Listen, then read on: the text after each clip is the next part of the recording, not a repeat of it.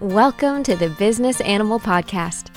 Saddle up for a gallop to the top of the animal industry, where you'll learn how to tame your wild business beast with tips, techniques, and tools that will take overwhelm to obedience school and have you wagging your tail with joy. And now, your hosts, Kim Beer and Kara Taylor Swift. Hey there, business animals. It's Kim with Be More Business. And Kara with Fast Horse Photography. Hi, Kim. I feel like it's been a while since we've sat down and recorded for the Business Animal podcast. How are you? I think it has been a couple of weeks at least. I'm doing okay. I have been often and wandering around the planet for the last few weeks. And I sadly had to miss you because this last week at Powderhorn because of lovely Ian and changed a whole lot of plans. Your presence Yeah. was definitely missed at that event. Man, I was so bummed about not getting to go on our adventure, but we fared really well with Hurricane Ian, so I can't complain. We lost power for three days, lost our fridge, food. That's pretty much it. Just thinking of all those folks over on the West Coast is pretty heartbreaking. I would have rather Yeah. definitely have been hanging out with you guys at the Powderhorn Ranch out in Wyoming instead of sitting in my dark house doing a cat puzzle.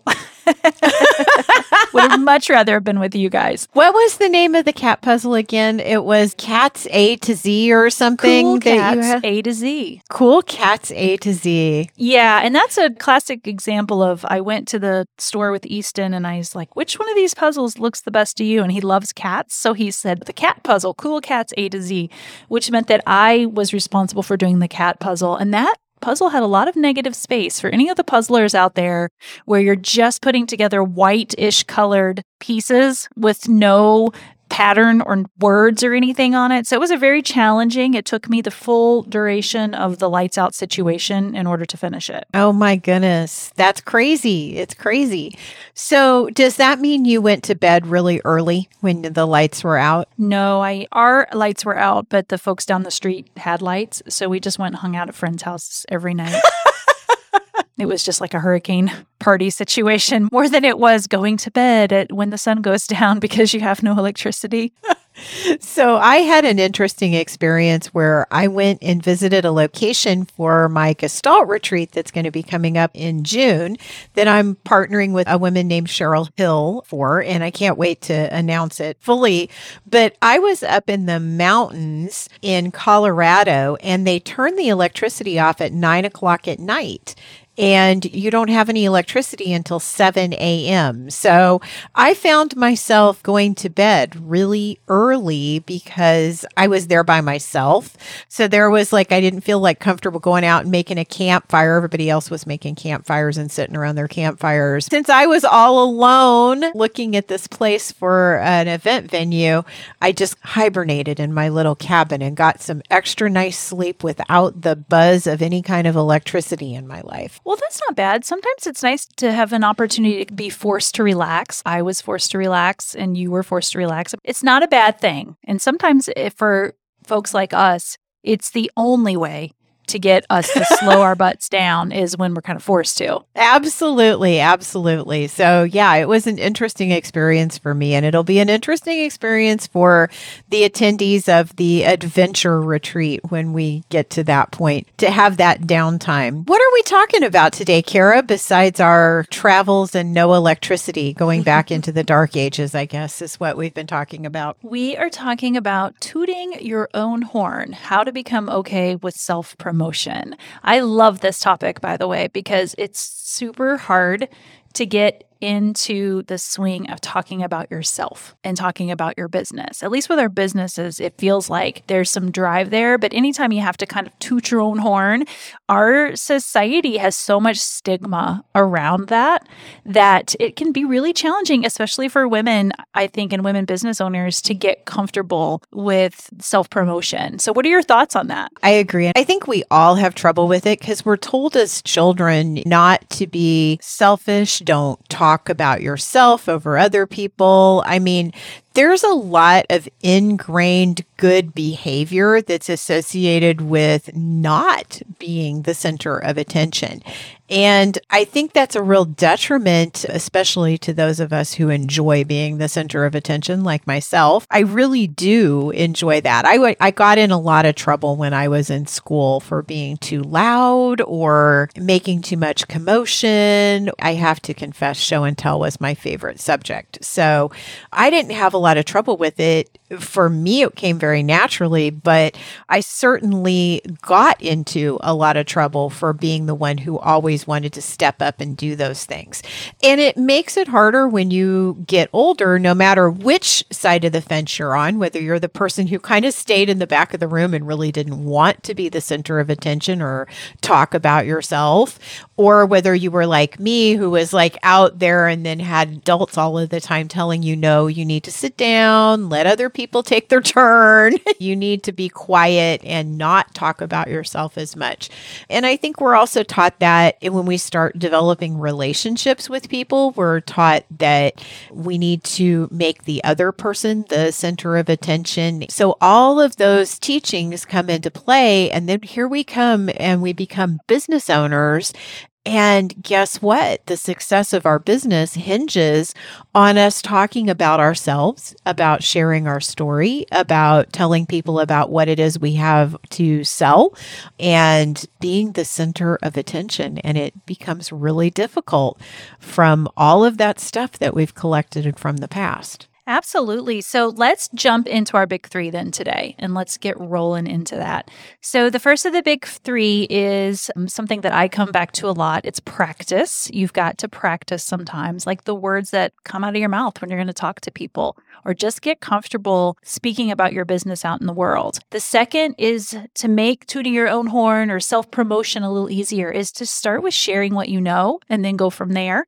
And then the third is get help from others. And we've got our own little take on that that we can chat through as well.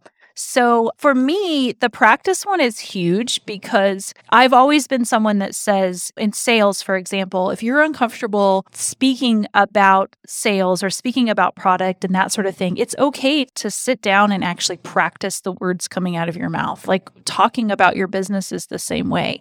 And even something as simple as practicing telling people what your business is, the product you provide, the service you provide, or telling your business story, you can practice that. And it's a great place to start. If you need to do that in front of an audience or record yourself doing it, that's okay. But start by practicing. But the whole part of self promotion is actually telling your business story. And we've spoken about telling your business story, telling your personal story about why you became a business owner or why you started the business, that's essential. That's really essential to your brand and it's essential to getting people interested in your business. Kim, did you want to speak to that a little bit? I do. So, in sales, when I work through a sales conversation with a client, and I'll give a little plug for my book here, The Little Book of Big Sales Moves, which is available on Amazon, by the way. It'll be available on my website soon, but for right now, you can go grab it off of Amazon. But one of the things that I like to do is I like to practice the questions I'm going to ask people. So I mm-hmm. want to have a sales conversation with people, and that'll help alleviate some of this like fear of self promotion about tooting your own horn and helping getting yourself out there as the center of attention. Because that thing we were taught, I mentioned earlier about relationships, about making the other person the center of the attention and the center of your experience in the conversation, it is important. We all like it when people are interested in us and our story and our information. But the thing is, is that you can't always just wing that. And it's not always easy to wing it. So practicing it makes a lot of sense. So what yeah. I like to do is I spend an inordinate amount of time in a vehicle. I mean, it's crazy between airplanes and cars and four wheel drive trucks going around on ranches. I mean, there's just a lot of time that I spend with maybe my hands and feet are busy and my eyes are a little bit busy, but my brain can wander a little bit. And I actually talk out loud to myself if I'm alone, particularly. Sometimes I do that with Nick in the car and he's like, You're talking to yourself again. so it's a little bad. I do talk to myself a lot, but I do talk to myself about these questions. So I will ask the question and I will even have like whole conversations with myself. I know that sounds crazy, but I pretend that there's another customer in the car and I will explain to them what it is I have to offer. That's the way I come up with a lot of my sales languaging and I can work it out, right? I don't have to be in front of a real live human to work it out because then I can go, oh, you know what? I said something a little bit wrong. So let me give you an example of that. Yeah. In Gestalt, in the equine Gestalt, we don't use horses, which is a kind of a common thing that people come into the program with when they come to Touched by a Horse. They want to be able to quote unquote use their horses in healing horse or healing therapies and that kind of stuff. Mm-hmm. But the truth is is that the way Gestalt is set up, it really is a partnership where the horse is a co-active coach in the process. So when we say use, we take away from that impact. So, part of that practicing for me when I was learning how to or working through how to sell the Gestalt coaching on my own business was I had to get to where I didn't use the word use next to the horses. So it had to be I partner with my horses or my equine coach and I. And to be frank with you, I would stumble over that in the beginning with people. Like when I would go to explain it, I would stumble all over my words because my head knew it wasn't supposed to say use, but it was such a habit, right? And so it would just come falling out of my mouth. And by practicing, I was able to get over that stumbling. It took a little while, but I got through it and gotten into the right words. The thing I did not do, and I often don't recommend that other people do when they're working this out for their own business, is don't necessarily memorize. Like, don't sit down and write a script and then memorize the script. Because when you do that, you sound robotic and you also are not able to make as good a pivots in the conversation that place that very personally for the person that you're talking to. Because if it's all rehearsed and recorded in your head and you've memorized it, it becomes difficult for you to be able to access little parts and pieces of it where it's needed or to make a shift or a move that the person in front of you needs you to make for their specific conversation. So when we say practice in my world, I don't know about your Kara, but in my world, I'm not talking about writing it down and rehearsing it. I'm talking about just pretending those conversations are happening or practicing in the mirror or practicing in the car, talking to your steering wheel, or even grab a friend for lunch and have them sit down with you and chit chat back and forth there and practice with them so they can give you feedback. Is that what you mean? Or do you write it, write stuff down and memorize it? No, that's what I mean. I do think it's okay to think out your language and the things that you're going to say by writing it down especially to some of the really common answers to questions. Or if you're dealing with sales language and pricing, and maybe it's really hard for you. I have someone that I met with recently, and we were talking, and she said, we, I never actually said the price of anything because I just felt too nervous talking about my pricing. Ooh. She's still dealing with her own issues around money and talking about money and putting the value of money onto products that she provides. It was really interesting when we had the conversation because the key is is that you can sit down and you can write out some of your common answers, but I believe you have to take it a step further. It can't be a script. You have to actually say it and hear yourself saying it. Let your mouth practice it so that it becomes kind of its own little memory. Sometimes when we write things, we don't write like we speak. And so no. you will speak it and you'll say, well, that's not how I would say that if I was in a conversation. It just sounds canned or it sounds like a script, right? So the big thing for me is if you are talking about the pricing of products, like start talking about the pricing, like actually say, practice saying those words out loud in a way that you would do it conversationally with the right, what's the right word, inflection or emotion as you would in a normal conversation. So that is, I think that's essential. And if you're someone that has a hard time, especially with sales conversations, that's a really easy way that you can get a lot more comfortable. And then on top of that, go to events or go to networking events where the expectation is that you talk about your business and you talk yes. about the product and service that you provide, right? I mean, even the most introverted of us that's anxious, I mean, the expectation is people want to know why you're there, what you do, and be a part of those conversations, both the tug and pull. Pull that information from other people, but then let them pull it from you and don't be afraid to speak about yourself. That is the time for self promotion and to really practice it. It is. And you know, another thing, those networking events, when you're at those, is a really good thing to do is to listen to how other people talk about what they have to offer and sell or talk about their business because it'll give you ideas where if you find something that was particularly enjoyable to listen to or you got engaged with it, then sit and dissect how that person talked about their business and what made it engaging to you. And I can almost guarantee you that in those engaging conversations, the person you felt the most engaged with asked you a lot of questions and related back to you by establishing some common ground. One of the things I don't want anyone who listens to us to get really wrapped up in is a sales pitch.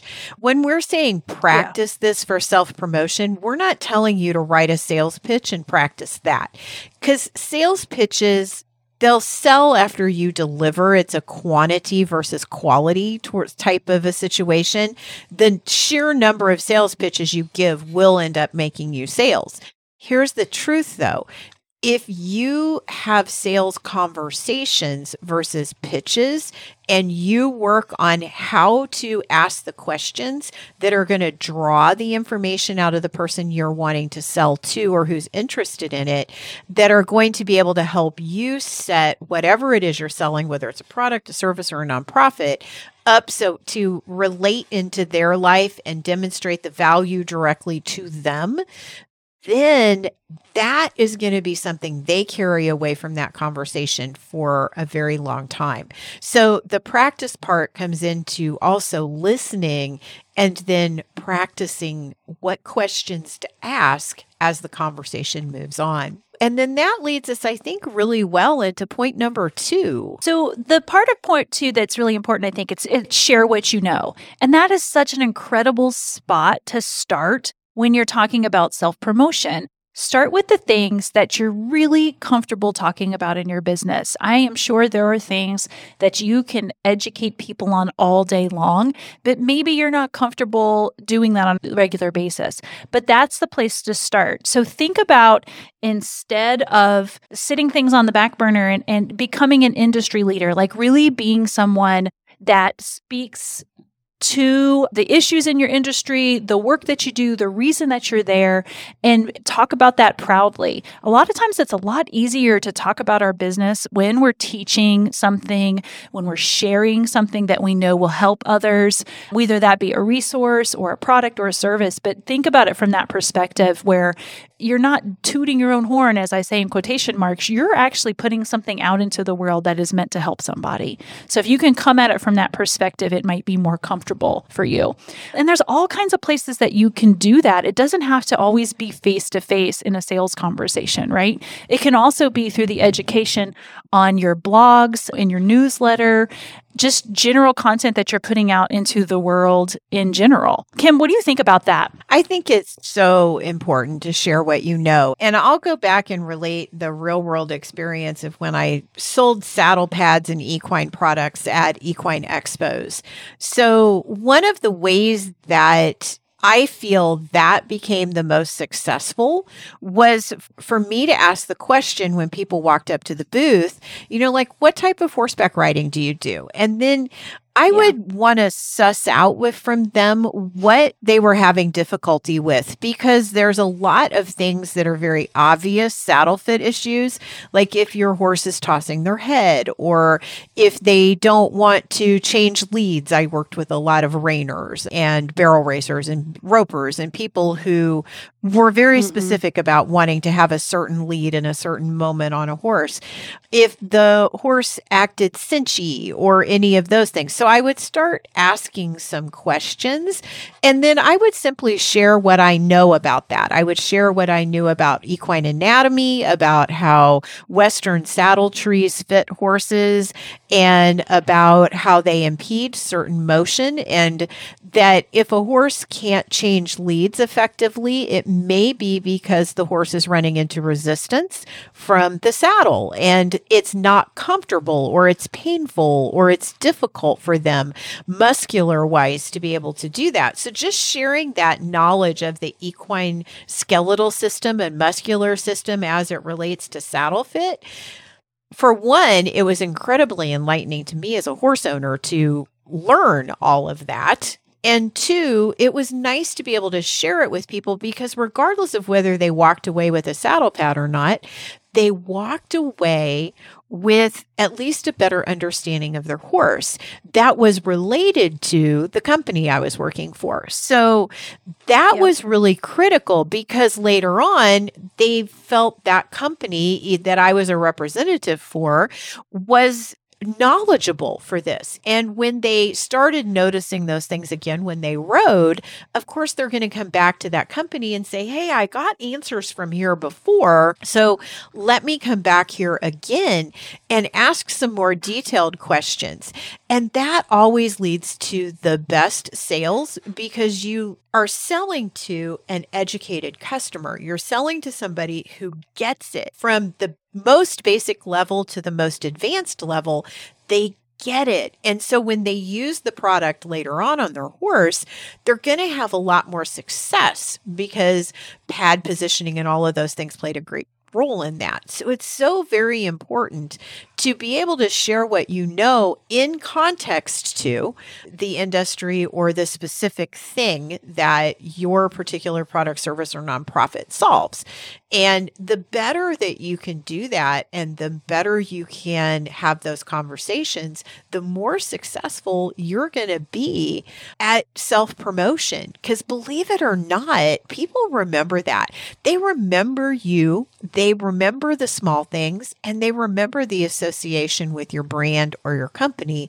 And trust me, it will carry a great amount of weight later when they move into a decision making process about what to purchase. Absolutely. That was so perfectly put because it all comes back down to that relationship building.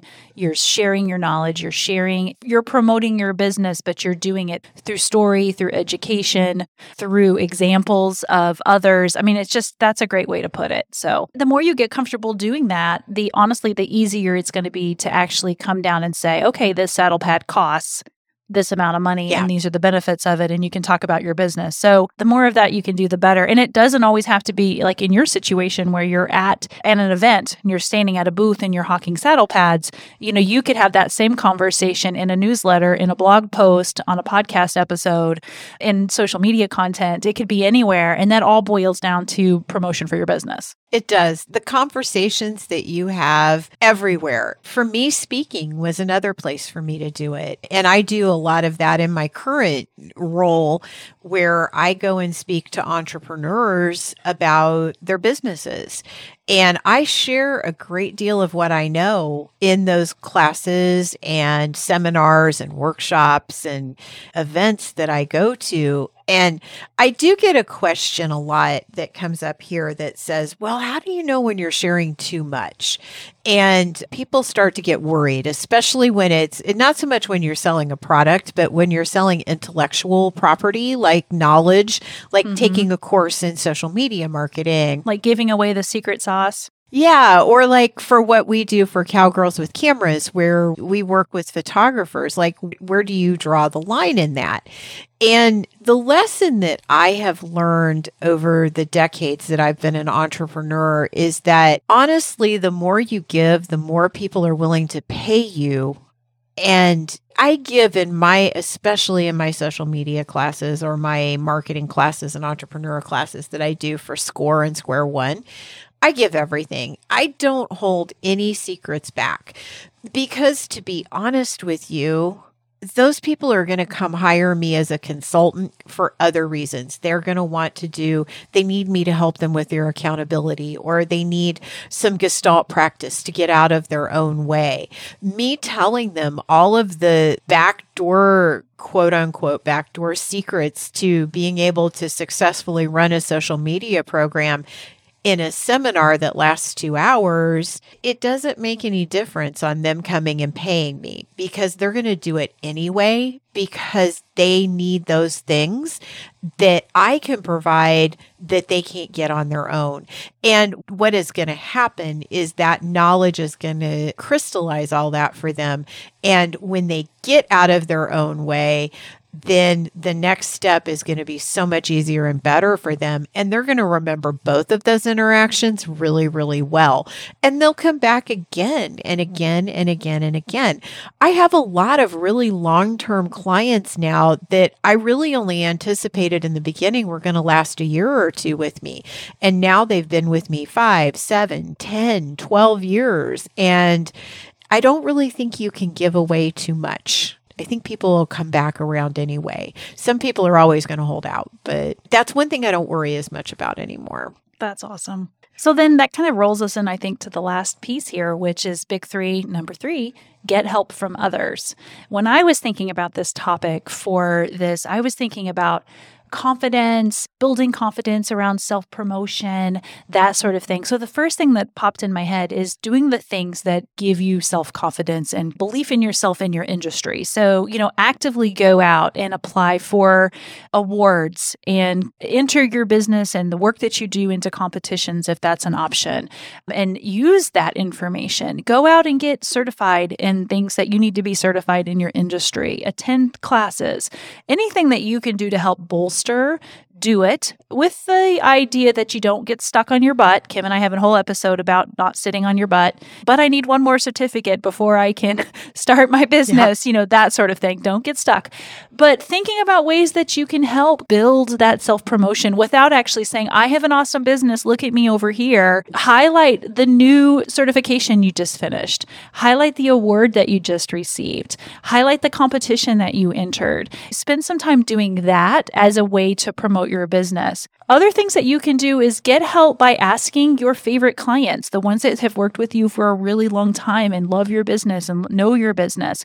Ask them to write testimonials for your business. We also have some great episodes on testimonials and putting those to work for your business. And that's another way to get help from others where you've got other people out there promoting your business. And then the third thing is create a loyalty program that encourages that word of mouth promotion for your business as well. I have a program for Fast Horse that encourages people to talk about my business. So if I'm shy about self promotion, then I can actively get other people promoting my business at the exact same time that I'm work self promoting. So, Kim, what are your thoughts on getting help from others and what can you add to that? So, the first thing is is it is external validation and it's also somebody else that has raised their paw up to say, "Yes, this company is or this person is who they say they are and they can execute on what they can do." So, having that external validation, it helps us because it's not us saying the thing that's the compliment. It's somebody else. So, I'm an award-winning photographer. Well, who said that? The Equine Photographers Network said that. PPA said that. The Missouri State Fair, the equine competition in California.